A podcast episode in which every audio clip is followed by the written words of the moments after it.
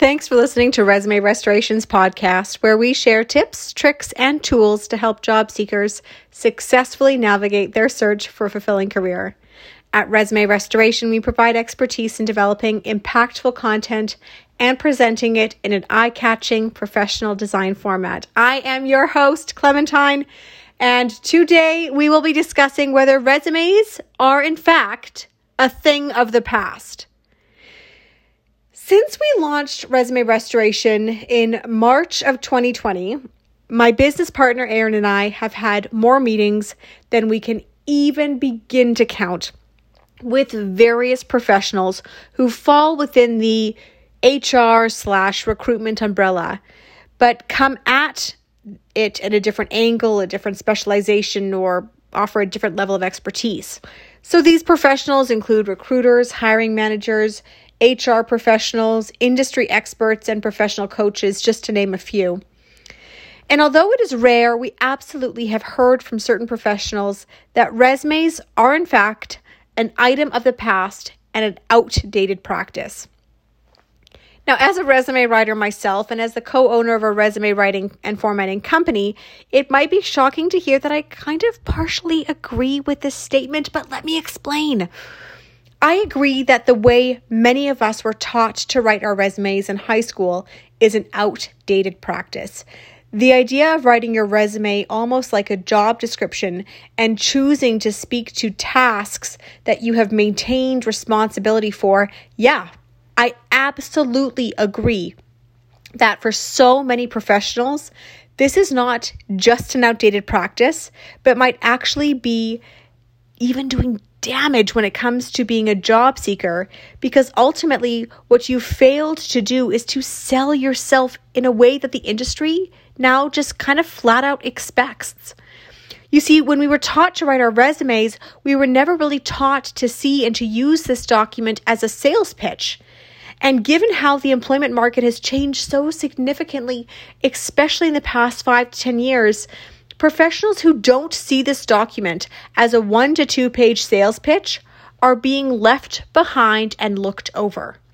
In the past two years, so from March of 2020 to now being May of 2022, when I'm recording this podcast, as of this moment, our company has supported 650 plus job seekers write and format their resume. And for those who are unfamiliar with our company's process, we approach resume writing slightly uniquely in that we work collaboratively with our clients in real time via via a online platform and we completely review their resume within 90 minutes together with the professional. We work together to sell their experience and to articulate it in quote unquote resume language. People often ask me what I do for a living to which I often kind of respond that I'm a glorified cheerleader.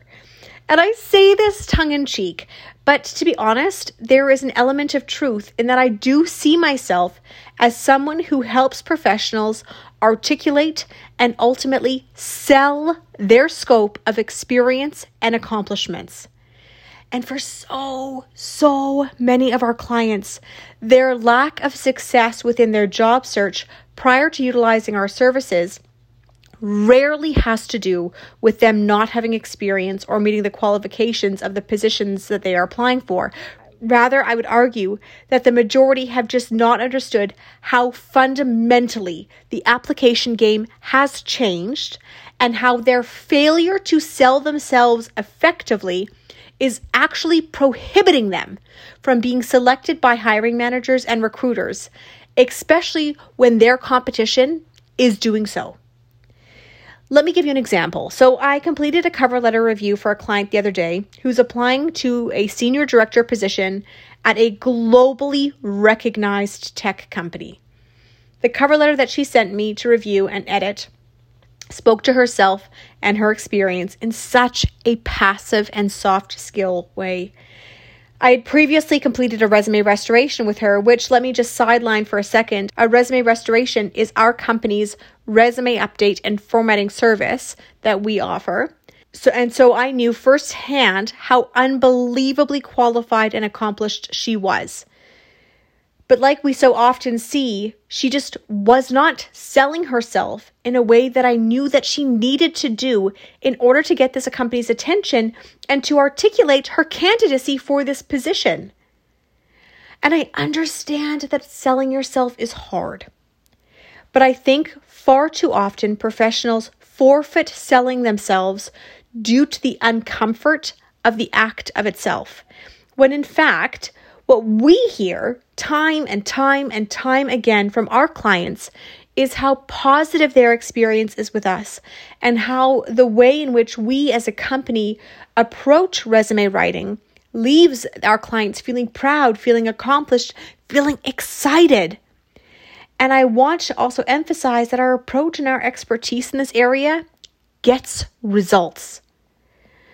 So, to recap, yeah, I think that the old school way of writing resumes, like a list of duties, is a way of the past, is outdated, and to be honest, is just not effective.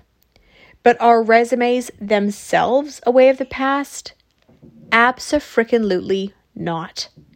Resumes are an essential part of securing employment today, and I don't care how this information is shared, whether it's shared via LinkedIn or whether it's shared via a one to two page impeccably professionally formatted document like the ones that we provide our clients at our company. How you choose to sell yourself and your experience has evolved so significantly and is so crucial in ensuring a job seeker's timely success in the recruitment market today. Thank you so much for listening to Resume Restoration's podcast. And please do visit our website, resumerestoration.ca, and our Instagram at Resume Restoration for more tips and tricks that you can implement into practice to help your application stand out.